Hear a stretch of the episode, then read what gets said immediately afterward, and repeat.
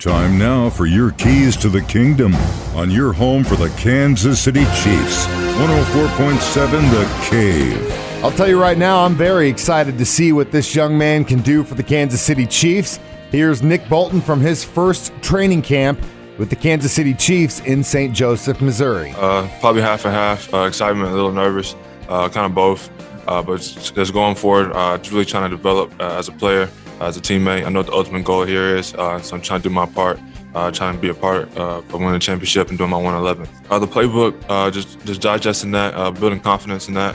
Uh, that's kind of what I gained throughout OTAs and just kind of hope to build on.